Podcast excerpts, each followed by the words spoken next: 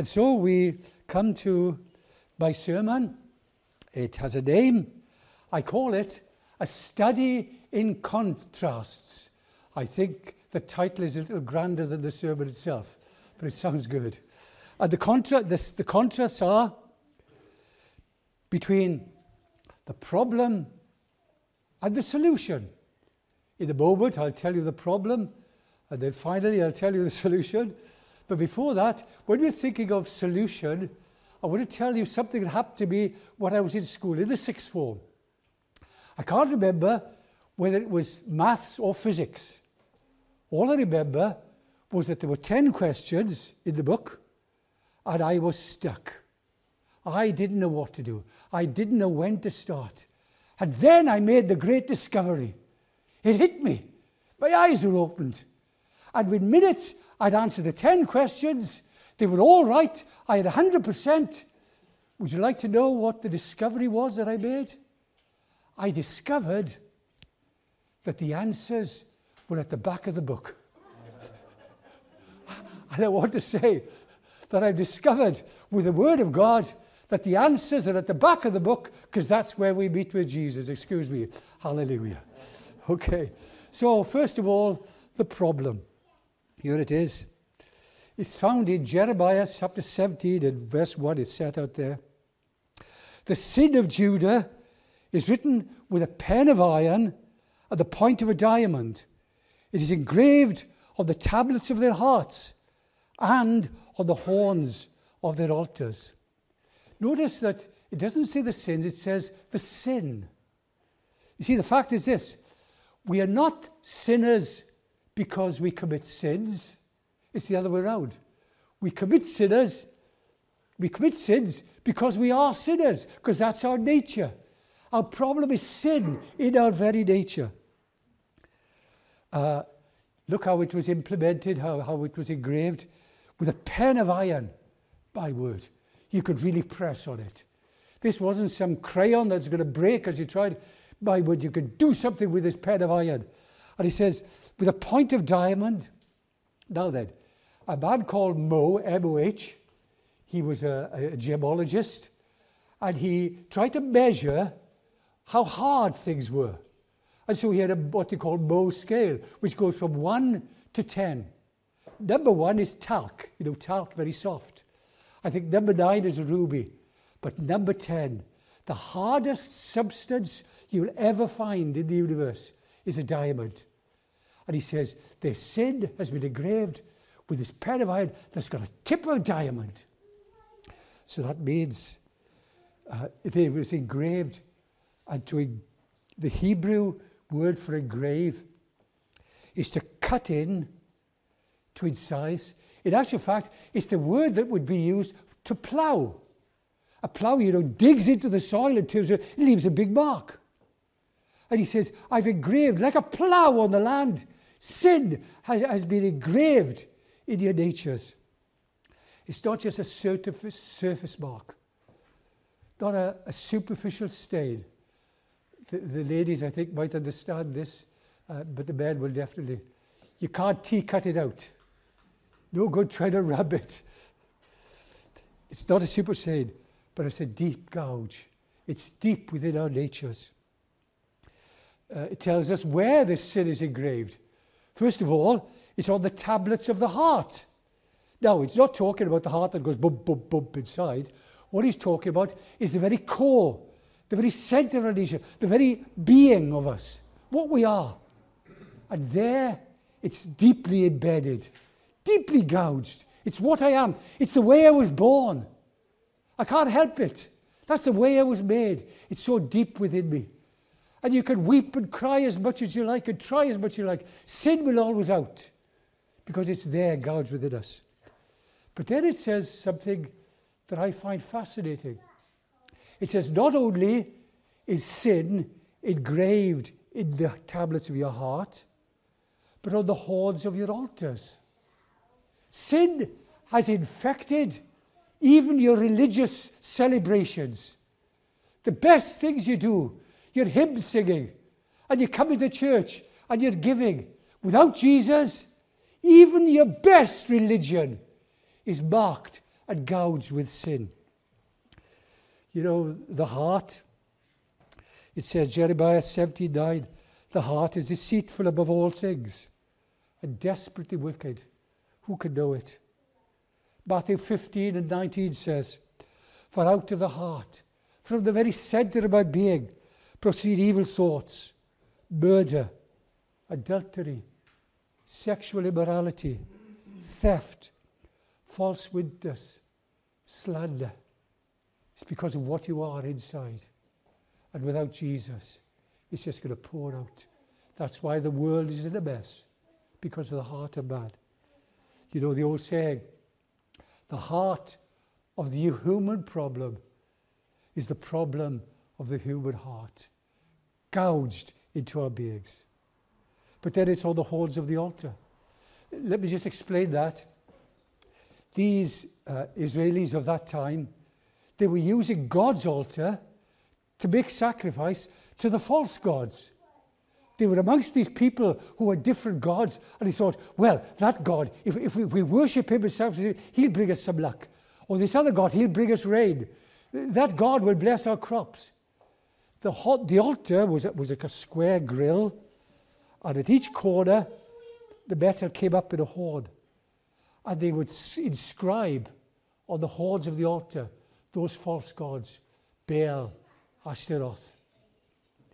But you know, even today, in all our religious practices, in the best of our religion, on the horns of our altar, this is what's inscribed. Oh, first of all, Amos chapter five, verses twenty-one to twenty-three. I hate, this is what God says to the Israeli people, the Jews, about their worship, about their festivals. He says, I hate and despise your feasts. Even though you offer burnt offerings, I will not accept them. Take away from me the noise of your songs. We think we do it, God a favor by singing out so loudly and jumping around. But God is looking past our songs to our hearts. And without Jesus, it's all meaningless. May I suggest that the false gods inscribed on the horns of the altar of much of our worship, our religious practice, is self, ego, me, mine. The great God of this age is self. Much of the songs we sing is about me. Much of what we, we look for in religion is about me, and it's not about me. It's all about Jesus. And when I make myself the center of the gospel, I am worshipping a false God. But when we see Jesus there, that's wonderful. And so there are consequences to the fact of this engraved sin. First of all, sin is indelible. You can't rub it out. You can't wash it away. Do you remember the Rubaiyat of Omar Khayyam? It's a wonderful poem. And it says this, the moving finger writes, and having writ, moves on, nor all thy piety nor wit shall lure it back to cancel half a line, nor all thy tears wash out a word of it. We could cry, we could do what we like. We could try self-improvement. It'll never eradicate those marks of sin gouged within us. There's another consequence. Sin is inedible. In, uh, did I say inedible? I meant deliberate mistake. I meant, how stupid can a preacher get? Don't answer that. Might get worse. It's indelible, but judgment is inevitable because God can't tolerate it. In that same chapter, in verse four, just three verses later, God says, in my anger, a fire is kindled that will burn forever. Indelible. Judgment inevitable. But now we move to the solution. Somebody say, thank God he's finished that bit. And we're on to the better bit. And do you remember what I said? The answers at the back of the book. So when we move into this now, what I want you to see, even though I'm taking a verse from the Old Testament, I want you to leap, hurl yourselves into the Gospels and see Jesus. You can't do anything else. The solution to the gravesend is this. Isaiah chapter forty-nine and verse sixteen. Behold, I have engraved you on the palms of my hands. Let me explain the background to that a little. In the reading you might have noticed that Zion was complaining. Who knows that God's people are always complaining? Huh? And the big complaint, uh, and uh, I felt it myself, I haven't uttered it, but I thought God's forgotten me.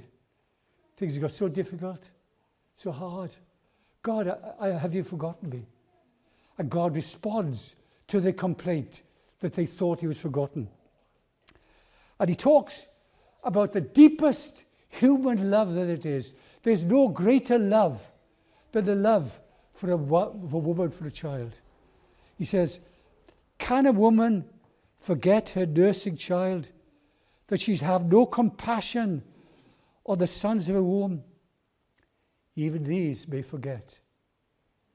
It's hard to believe, but I have known mothers who have cut off their children. One particular case, the girl was involved in drugs, was in crime, and other things I won't mention. And mother said, I can't take any more. She's dead to me. Cut off. Worse than that, on some occasions. And I, I can't understand it. A woman's love, it's so intense. Maternal love, it's so deep. I have known women who says, I abandoned my children to go and live with this man. Can a woman's tender care cease towards the child she bears? Yes, she may forgetful be. But she runs out of compassion. Her compassion is exhausted. I've heard women say to me, there's no more love in me. I've been drained of all the love. I can't take any more.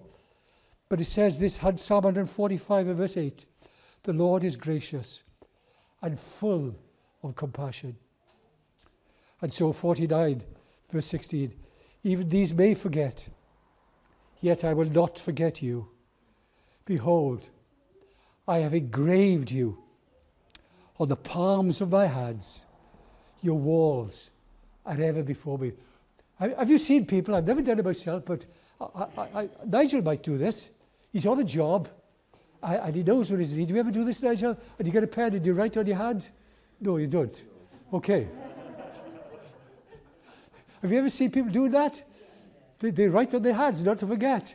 But God says, I'm not going to forget you, he says, because you, you're engraved there, not just written, you're ploughed into my hands, you're engraved there. And immediately, our minds drop, jump to the end of the book, and we think of the hands that were pierced for us. And in the piercing of his hands on the cross, we see that engraving that was so they won't forget. He says, I'm never going to forget you. It's always there.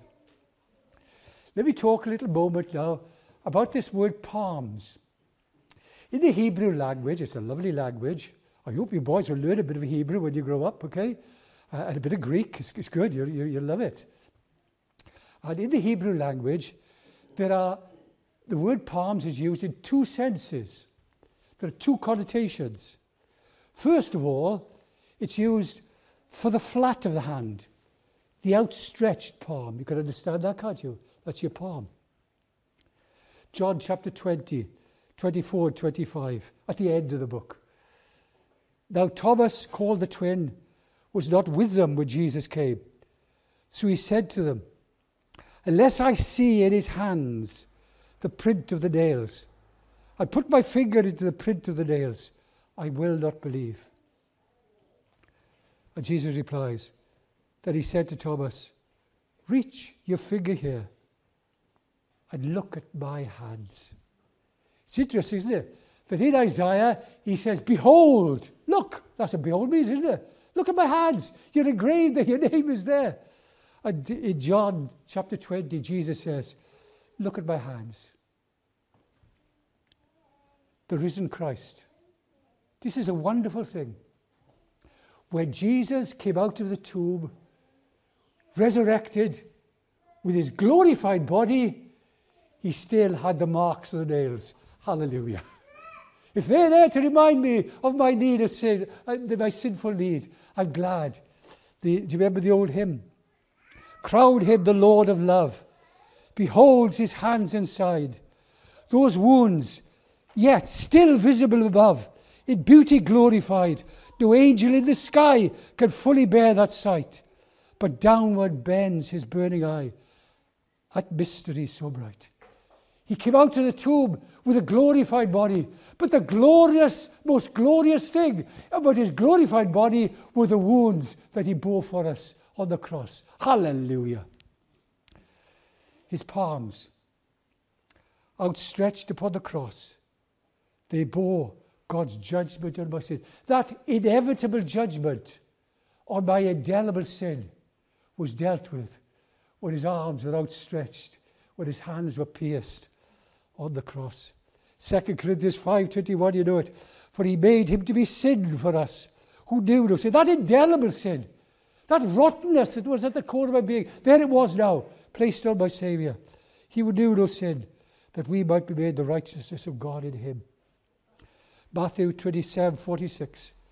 And about the ninth hour, Jesus cried out with a loud voice, saying, Eli, Eli, lema sabachthani. That is, by God, by God, why have you forsaken me? His palms outstretched and nailed to the wood. He was forsaken by the Father so that we should never be abandoned. The flat of the hands outstretched at Calvary for salvation. Then outstretched before doubting Thomas for observation. And now outstretched before the Father for intercession. Hallelujah. Before his throne they plead with the Father on my behalf. He still bears the throne, the, the marks. That engraving that took place at the cross, it's still there. And before the Father's throne, he extends his hands to intercede. Revelation five and verse six. And I looked, and behold, in the midst of the throne stood a lamb, as though it had been slain. The slain lamb, still bearing the marks, there before the throne. First John chapter two uh, and verse one says, I'm writing this to you, little children, that you don't sin. But if anyone sins, we have an advocate with the Father, Jesus Christ the righteous. Arise, my soul, the hymnist said. Arise, shake off thy guilty fears. The bleeding sacrifice in my behalf appears. Before the throne, my surety stands. My name is written on his hands. Five bleeding wounds he bears, received on Calvary. They pour effectual prayers. They strongly plead for me. Forgive him. Oh, forgive, they cry. Nor let that ransom warren die. Isaiah knew all about that in that wonderful cross chapter there in the Old Testament, Isaiah fifty-three. It says, he was wounded. Those palms were engraved for our transgressions. He was bruised for our iniquities.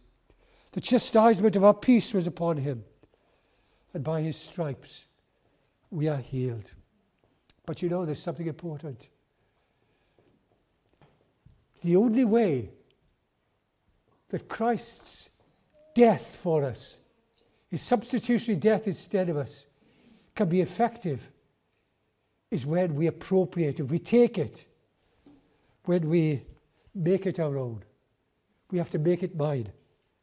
The hours he was wounded for our transgressions. He said, I must say, he was wounded for my transgressions. He was bruised for my iniquity. The chastisement of my peace was upon him. I must make it personal. And the hymnist, the modern hymnist says, oh, to see my name written in his hands. Do you know, it isn't just Jesus died for the world. Jesus died for me. Anybody remember this old song? Do you think you can sing it? Wounded for me, wounded for me. There on the cross, he was wounded for me.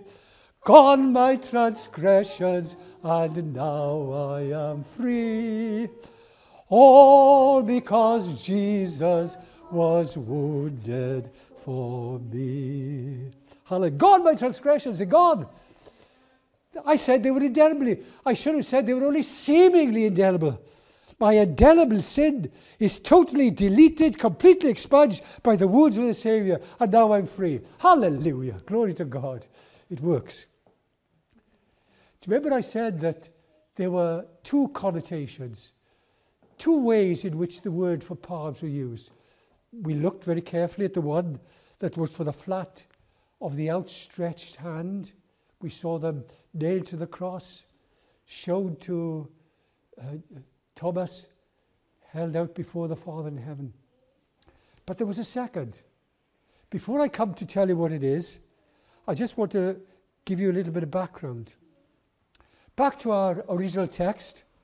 Behold, I've engraved you on the palms of my hands. Your walls are ever before me. What can God mean that the walls are before him? Well, I think he's talking about the walls of the city of Jerusalem, of Zion. It was Zion who was complaining. The walls were Zion's means of defense to hold back the enemy. Now, their sin, Israel's, the Jewish, the Jewish sin, Zion's sin, was exposing them to their enemies. It made them vulnerable to attack. God could have said, for your wickedness, I'm withdrawing my hand of protection. But he doesn't. He could have withdrawn his divine protection. But he says, no, I'm mindful of your defense. Your walls are ever before me. Where are his, those walls? They're there, in his hands, where my name is. And some believe that he probably was talking about the tattooing of a picture of the walls. So it's reminded not only of my individual need, but he knows my need of protection. Where is it? It's in the palm of my hands. In this sense, it's not now the flat of the outstretched hand, but in the hollow of the cupped hand, the nail-pierced hand, cupped for my protection. Hallelujah. Jesus said in John ten, twenty-seven, twenty-nine, my sheep hear my voice, and I know them, and they follow me, and no one will snatch them out of my hand, and no one will snatch them out of my Father's hand. We talked about the old days when we were poor and only had bread and jam. My mother used to talk about the day she used to have bread and dripping, and that was a, that was a feast. Anybody remember spangles? Do you remember spangles? Yes. And do you remember how they used to advertise spangles? It was double wrapped to keep the dirt out and the flavour in. And I want to tell you, my friends, we are double wrapped. We're in the hand of Jesus, in the hand of the Father. Hallelujah, double wrapped. Hidden in the hollow of his blessed hand. Never foe can follow, never try to stand, not a surge of worry, not a shade of care, not a blast of hurry. Touch the Spirit there. Hidden in the hollow of his nail-pierced hand. So I asked the question, is there room in God's hand for me? How large is his grasp? Well, the Bible tells us how big God's hand is. In Isaiah chapter forty, at verse twelve, it says, it asked, God asked the question, who has measured the waters in the hollow of his hands? And what he's saying is, he's asking the question, he says, certainly you can't. No man could do it. We'd be forever, wouldn't we? Trying to empty the, the water of this world. Uh, so what he's saying is this, you can't. But I can measure the whole of the world's water in the hollow of my hand. So how much is that? This is interesting, boys. How much water is there in the world? In the rivers and in the lakes and, and in the oceans and in the ice caps? Well, I've looked it up and I can tell you. The scientists tell us that there are three hundred thirty million cubic miles of water. A cubic mile is a mile wide, a mile long, and a mile high, and there's three hundred thirty-three of them in this world. It's three hundred five quintillion gallons. That's, and if you want to see quintillion gallons, it's three hundred five with uh, one, two, three, four, five, six, eighteen zeros after it. And just to show that I'm not just an old man stuck in yards and inches, an old money, I worked it out in litres. It's one thousand eight hundred thirty-seven quintillion, or one point eight three seven sextillion uh, litres of a... The scientist says, we say, how much water is in the world? The scientist says, three hundred five quintillion gallons. And God says, just a handful. Hallelujah. Within those wounds is a room in God's hand, in the hollow of his hand for me. Can I know my name written there? Within those wounds, a world may hide, at home upon thy breast. Uh, I'm not going to sing it to you, so you could say, praise God and hallelujah for that. But it's a wonderful old gospel hymn. And he says, there's room at the cross for you. There's room at the cross for you. Though millions have come, there's still room for one. Yes, there's room at the cross for you. The cross upon which Jesus died is a shelter in which we can hide. And his grace so free is sufficient for me. And deep is its fountain, as wide as the sea. There's room at the cross for you. There's room at the cross for you. Though millions have come, there's still room for one. Yes, there's room at the cross for you. Though millions have found him as friend, and have turned from the sins they have sinned, the Saviour still waits to open the gates and welcome a sinner before it's too late. There's room at the cross for you. The hand of my Saviour, outstretched or cupped. The hand of my Saviour is strong, and the love of my Saviour is long. Through sunshine or rain, through loss or in gain, the blood flows from Calvary to cleanse every stain, indelible, gouged in, deeply marked in my nature. Thank God for the blood of the cross. And there's room for me. There's room at the cross for you. Isaiah forty-nine, verse sixteen. Behold. Look, says, I want you to see Jesus. I want you to see him dying for you. I want to see him risen for you. I want you to see him in heaven for you. Behold, I've engraved you by the palms of my hands. And the old hymn, first one we sang, said, my name from the palms of his hands, eternity will not erase. Engraved on his heart, it remains in marks of indelible grace. And here is my final statement.